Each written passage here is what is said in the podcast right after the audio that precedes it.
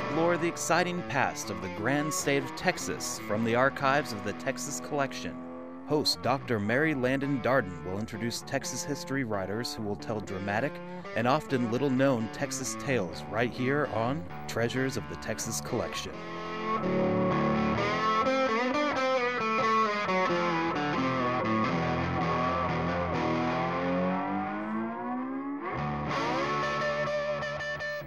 When people think of Texas, they conjure up images of tumbleweeds, oil wells, and, of course, cowboys.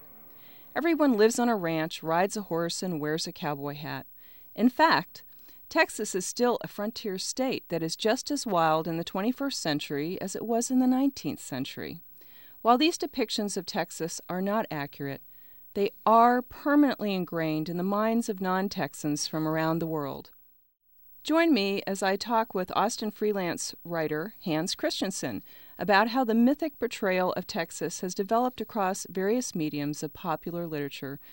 Welcome back, Hans. Thanks, Mary. It's always a pleasure to be here. Hans, why are people so fascinated with Texas? Well, Texas is a hotbed for myths and legends. Over the past 5 centuries, it has lived under the flags of 5 countries, including the United States, the Confederate States of America, France, Spain, and Mexico, and it was even its own republic for nearly a decade. And through its existence, it has maintained a foot in the mythos of both the American West and the American South, drawing stories and traditions from both. In short, Texas has done a great job of building and maintaining its own unique brand. I've even heard that when Texans travel internationally, they always tell people they are from Texas first and from America second. In contrast, people from other states will usually say they are Americans first. And you know, I think Texans can get away with this because the world associates similar status to Texas as it does to the United States. And in a lot of ways, the world is really fascinated with Texas. According to the documents in your research, when did people start telling stories about Texas? Well, people have been writing about Texas since the mid-16th century, when Europeans first began making contact with North America. But early literature describing Texas, which was historical in nature, was first written in Spanish and can be traced back to 1542. Now, the first book written in English that solely highlighted Texas was written in 1833 by Mary Austin Holly, a cousin of Texas legend Stephen F. Austin. It was simply titled Texas. The book sounds interesting because it consisted of 12 letters written by Holly during her visit to the Texas colony to recipients back on the East Coast. And it was expanded a few years later into the history of Texas. Naturally, other topics such as the Texas Revolution and, of course, the Battle for the Alamo have proved to be hot topics for writers chronicling the development of Texas. How has Texas been portrayed in traditional fiction, such as short stories and novels? Well, one author known for his short stories involving Texas is O. Henry. His 1907 collection, The Heart of the West, features some of his best Texas stories, including The Reformation of Calliope, The Caballero's Way, and The Hiding of Black Bill. And he is credited with describing Texas life, including cowboys, rangers, and pioneers, with great detail. And another writer with strong ties to Texas, and Baylor, in fact, is Dorothy Scarborough. A noted teacher, folklorist, and writer, she taught English classes at Baylor from 1905 to 1915, while she earned bachelor's and master's degrees at the same time. And in 1916, she moved to New York City to teach at Columbia University, where she also earned her doctorate in literature, and her teaching specialty included the short story and novel. Scarborough was a member of the Texas Folklore Society, which was founded in 1910 and included fellow member and Texas folklorist J. Frank Dobie. Many of her novels examined the role of women in Texas, along with focusing on Texas mainstays, such as sharecroppers, cowboys, and even ghosts. Her works include In the Land of Cotton, Can't Get a Redbird, and The Stretchberry Smile. And in 1925, she published the controversial novel The Wind, which was made into a 1927 silent film of the same name. The story revolved around life on the Texas frontier and how the incessant wind and drought conditions drive the novel's heroine insane. The Texas collection at Baylor has a large archival section of her personal papers, manuscripts, and letters. In terms of modern Texas writers, I would like to point out author Larry McMurtry. He has written several novels involving Texas, including The Last Picture Show and Terms of Endearment, both of which were turned into award-winning movies, and All My Friends Are Going to Be Strangers. But his greatest success came in a 1986 Pulitzer Prize-winning novel, Lonesome Dove, which told the story of a group of retired Texas Rangers on a cattle drive from Texas to Montana. The novel was made into an Emmy Award-winning miniseries, which in turn spawned 4 sequels and 2 additional television series. The Texas Collection has an extensive archive of more than 20,000 titles, I believe, in their Texas Pulp periodical section. How do these relate to the Texas myth, Hans? Well, first off, Pulp Fiction, not to be confused with the Quentin Tarantino film of the same name, refers to periodicals that were mass-produced from the mid-1800s to the mid-1900s on cheap wood pulp paper. Originally, the medium started out as dime novels, which often told stories of the American West, in the form of a self-contained novel and short stories, complete with black and white illustrations. As the years went on, the pulps developed into more of a magazine format, with a detailed drawn or painted cover that highlighted the type of action a reader could expect from the interior pages. In many cases, the covers were considered lurid and risque by refined audiences. They often featured a cowboy or a ranger caught in the middle of a gunfight or a sticky situation. By today's standards, many of the cover's portrayals of women and minorities would be considered offensive. But a few of the Texas-specific books that I found included titles such as Texas Western and Texas Rangers. And eventually, another form of the pulps came out, pocketbooks. These pulp paperback novels featured similar covers on the front and back and adventurous stories inside. A few of the interesting titles I found included Pistol Passport and The Texas Pistol. In the back cover description to the pocketbook Bigger Than Texas gives a good idea of what these books were like. It reads, "When Johnny Brackett reined into Field City, he had 21 steers, his bay, his gun, and a run of bad luck behind him. He liked the looks of the town, and even better, he liked the land deed Morg Field offered him. What he didn't like was the fear he saw in the faces of the townsfolk, and the ruthless greed he began to see in the man who owned them."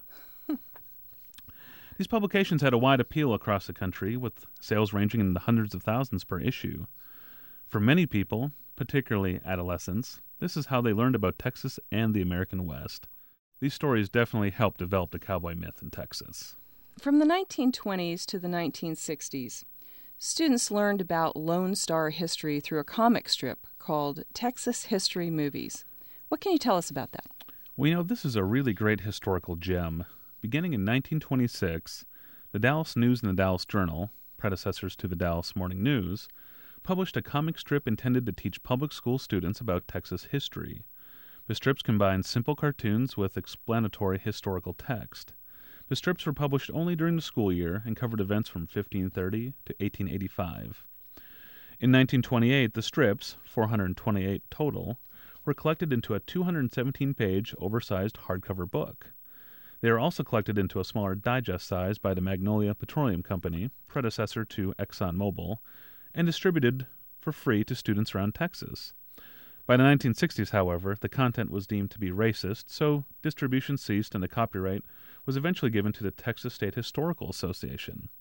In 2007, the association announced they were releasing an updated version of the strips, in conjunction with the Texas A&M Press, titled The New Texas History Movies, revised by the late Jack Jackson, award-winning scholar and illustrator. The book offers a glimpse at Texas history for a new generation of students. Hans, cowboy poetry is a literature form that not all of our listeners will be familiar with. Tell us more about it. Well, cowboy poetry is another medium that has helped to spread the myth of Texas. And while it is not specifically tied to the Lone Star State in origin or subject, it does celebrate the cowboy way of life. The form began in the 1800s as a way for cowboys and ranch hands to share stories. Since many of these men were illiterate, the stories were all oral in nature, and the rhyme and meter helped with memory recall and future storytelling. Many people may be surprised to learn that cowboy poetry has undergone a revival in the past few decades. Current cowboy poets write and perform their works at festivals all around the country. I would like to share an excerpt from a poem by Jack Douglas from his poetry collection, Hangin' Out with the Heifers. The poem is titled A Partner in His Plan. "As I ride across the prairies, out onto ranges wide, I marvel at God's wonders beneath the pale blue skies, where cattle graze on grasses that are washed by summer rains, and I thank God he made the cowboy, caretaker of the range. As I look upon the mountains that shade the valleys wide, I see God in all his glory, and I see God in all his pride. For his handiwork is perfect, and the cowboy he has used to care for all the rangeland, and there he paid his dues. I see God in the faces of a newborn baby calves, in the streams of bubbling water that rush on by and laugh, in the deer that graze the meadows of this rough and rugged land, and I thank God he made the cowboy a partner in his plan. The Texas Rangers, the law enforcement group, not the Major League Baseball team, are an important part of the Texas myth. How have they been portrayed? As I mentioned earlier, the Texas Rangers were a prominent part of the Pulp Fiction movement. They are also the title characters of Tales of the Texas Rangers, a Western police procedural radio drama that premiered in 1950. The shows recreated actual cases involving the Texas Rangers and featured fictional ranger Jace Pearson and his horse Charcoal. In 1955, the show was adapted for television. One of the unique aspects of a television show is that it used stories set in modern times and old Texas. And speaking of television, I have to, of course, mention the show Walker, Texas Ranger. Of course. Which featured film star and martial artist Chuck Norris.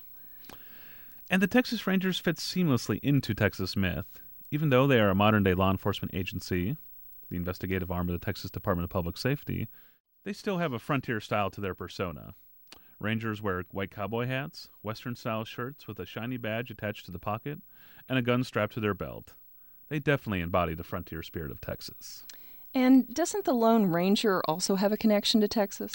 He does. In fact, he may be the most famous, albeit fictional, Texas Ranger. The character was created in 1933 for the Lone Ranger radio show. The show lasted more than 2 decades and spawned film serials, a television show, comic books, and even a feature film. The title character, known only as Reed, is part of a group of 6 Texas Rangers pursuing a gang of outlaws. When the group is ambushed, all the Rangers are killed except him. After being nursed back to health by an American Indian named Tonto, Reed fakes his death and takes up the guise of the masked Lone Ranger. And in true Western fashion, he and Tonto travel through Texas and the American West, exacting justice and righting wrongs. Hans, Austin, Texas is considered a live music hub. How do people across the U.S. associate music with Texas? Well, one example of Texas-influenced music can be found in Bob Wills and the Texas Playboys. Wills is often considered to be one of the fathers of Western swing, and some of his famous songs include San Antonio Rose, If You're From Texas, and Texarkana Baby. His music is still enjoyed across Texas at dance halls and has inspired younger musicians such as Asleep at the Wheel. Most people probably associate with the Austin City Limits television show that airs on PBS. In fact, the show debuted in 1975 with a reunion of Bob Wills and the Texas Playboys. Over the years, ACL has featured performances by Willie Nelson, Stevie Ray Vaughan, Johnny Cash, the Indigo Girls, and more. Currently, ACL is the longest-running concert music program. And since 2002, the Austin City Limits Music Festival has been drawing visitors to Texas from around the world. Along with the music, Texas has been portrayed frequently in films. Can you give us a few examples that emerged in your research? Absolutely. I think that film is the medium that has most impacted people's modern perception of Texas. For many people, the history and geography lessons of Texas were learned in the classroom known as the cinema and the late, great drive-in movie theater. That sounded just like Joe Bob Briggs. Well, thank you. And the first fictional film about Texas, aptly titled Texas Tex, was made in 1908. What's interesting about this film is that it was produced entirely in Denmark, of all places. It did, however, feature genuine Native Americans who were traveling through Europe as part of a Wild West show. And the plot was typical for Western story. The title character, Tex, has to rescue his stolen horses and abducted love interest from a bad cowboy and, of course, his Native American counterpart, which was so typical for that day, but has appropriately been abandoned for the obvious racist implications.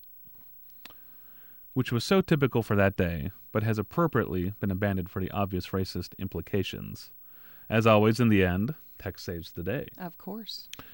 And for a period of time in the early 20th century, Texas was featured more than any other state in the title of films. And naturally, there was no shortage of films about the Alamo. One of the quintessential films made about Texas is Giant, starring Rock Hudson, Elizabeth Taylor, and James Dean. Released in 1955, Giant was a critical success and featured a new type of villain for the Texas landscape, oil. The film was based on a 1952 award-winning novel of the same name by Texas author Edna Ferber. The film dealt with the conflict in Texas between ranching and oil exploration. Author Don Graham described the film in his book Cowboys and Cadillacs. Giant is probably the archetypal Texas movie. It contains every significant element in the stereotype, including cowboys, wildcatters, cattle empire, wealth, crassness of manners, garish taste, and barbecue. Of course, barbecue. And Hans, what are some of the other quintessential films involving Texas? Some of the films related to Texas that still stand out include The Last Picture Show, written by Larry McMurtry, Urban Cowboy, and Tender Mercies, which was written by American playwright and Texan Horton Foote. Dazed and Confused, a more recent film and cult classic from the 1990s, chronicles life in 1976 Austin, Texas. The funny thing about this film is that most of the actors, save for Matthew McConaughey, another Texas native, do not actually have Texas accents. And Texas has also made a significant impact on the horror genre with the Texas Chainsaw Massacre. Loosely based on the horrific events surrounding Wisconsin serial killer Ed Gein, this low-budget movie took the nation by storm. Special effects were limited, so the movie delivers its frights through suspense. It has gone on to spawn several sequels and a big-budget remake, along with inspiring many Halloween costumes. And it also inspired a generation of mask-wearing film villains. I think the biggest reason this film works is really because of the title. Texas goes naturally with a chainsaw-wielding maniac. I don't think there are any other states that could pull off that title, really. After all, the Idaho or North Carolina Chainsaw Massacre just doesn't have the same ring to it. Indeed. One of the most enduring icons of Texas legend is the Battle of the Alamo in San Antonio. How has that been portrayed in literature and film throughout the years, Hans? Well, there's certainly no shortage of coverage surrounding the 1836 Battle of the Alamo, particularly in film. And it fits perfectly with Texas legend. Just take a look at the cast of characters who were at the battle.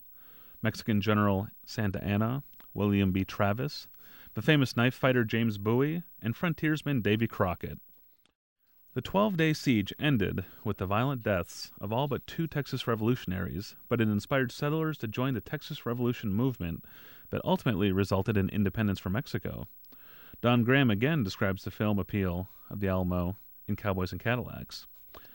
Texas history movies have always remembered the Alamo. The Alamo is the sacred cow, the lead steer, the big one that has to be retold for every generation. And over the years, several film recreations of the Battle of the Alamo have surfaced. The 1915 film, The Martyrs of the Alamo, is considered one of the first films made about the subject. The film, like many of its successors, was mostly a one-sided affair, painting the Anglo defenders as virtuous and the Mexican soldiers as aggressors. In 1960, John Wayne directed and starred in The Alamo, the most famous of the films surrounding the event. Wayne had taken on the project as a personal undertaking, even financing a portion of the film itself. The film was well received, even if it wasn't entirely historically correct. Apparently, one of the big omissions of the story included leaving out a letter written to Texas and the world by William B. Travis, which read in part, "I shall never surrender or retreat." In 2004, a new version of the events was presented in John Lee Hancock's The Alamo, which starred Dennis Quaid. While this version tried to show a balanced view of the battle, it ended up being a commercial failure. I had a friend who was an extra in that movie, and he said he spent weeks laying on the ground in the hot Texas sun pretending to be dead. Let's talk about the television show that went off the air 18 years ago, yet still shapes people's perception of Texas today, Dallas. Dallas is another example of how people have learned about Texas in the last 30 years. It's interesting that some people credit the movie Giant as the inspiration for the show. It certainly dealt with many of the same issues: oil, wealth, greed. It also displayed a larger-than-life view of Texas society. The show's official website, ultimatedallas.com, describes the show. Dallas was the first show to combine the scope of a miniseries with the big ideals of life, themes such as good versus evil, and brother versus brother. Set in the big state of Texas, where life is lived in the fast lane, where everything is bigger and badder than anywhere else, the breadth of the show made viewers realize that Romeo and Juliet had at long last come to Giant. And to give you an idea of the cultural significance of Dallas, the cowboy hat worn by Larry Hagman's character, J.R. Ewing, is currently on display in the Smithsonian's National Museum of American History. And nearly 360 million viewers worldwide tuned in to the Who Done It episode that revealed who shot J.R. in the famous 1980 cliffhanger. I remember the day. We've talked about the cowboy myth and the rich oil tycoon persona. Let's switch gears and talk about another Texas icon, football. Well, to say that football is a big deal in Texas would be a serious understatement.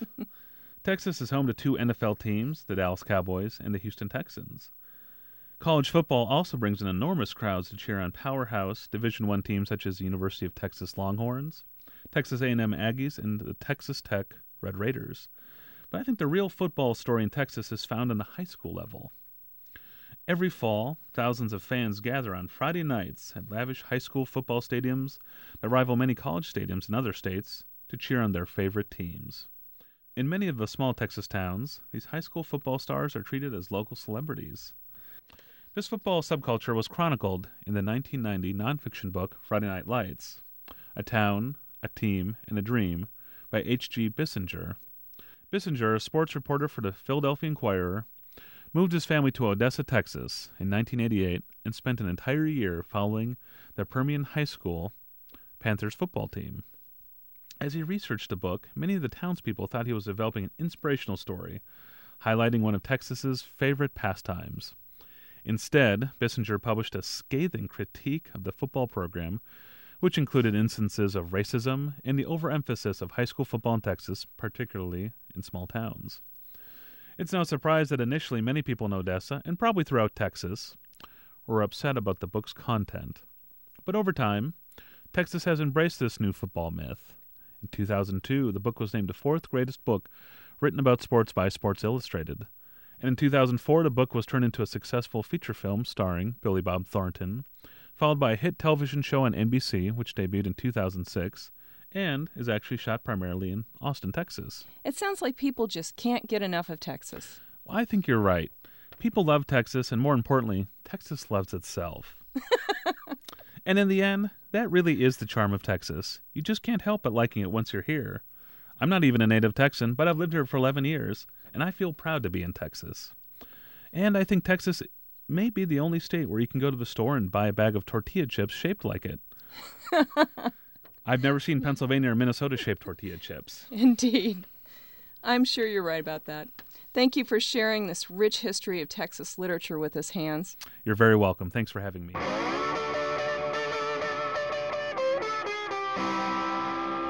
If you would like to learn more about Texas and popular literature, the Texas Collection has the largest collection of Texas-related documents, books, letters, photographs, memoirs, and more.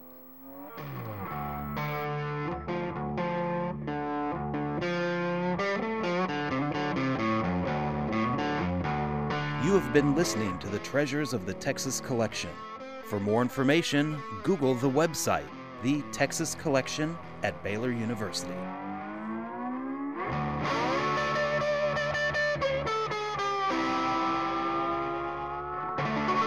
Treasures of the Texas Collection was made possible by the generous support of William and Kathleen Wardlaw, the Texas Collection Guy B. Harrison Jr. Endowment Fund, and the Baylor University Libraries.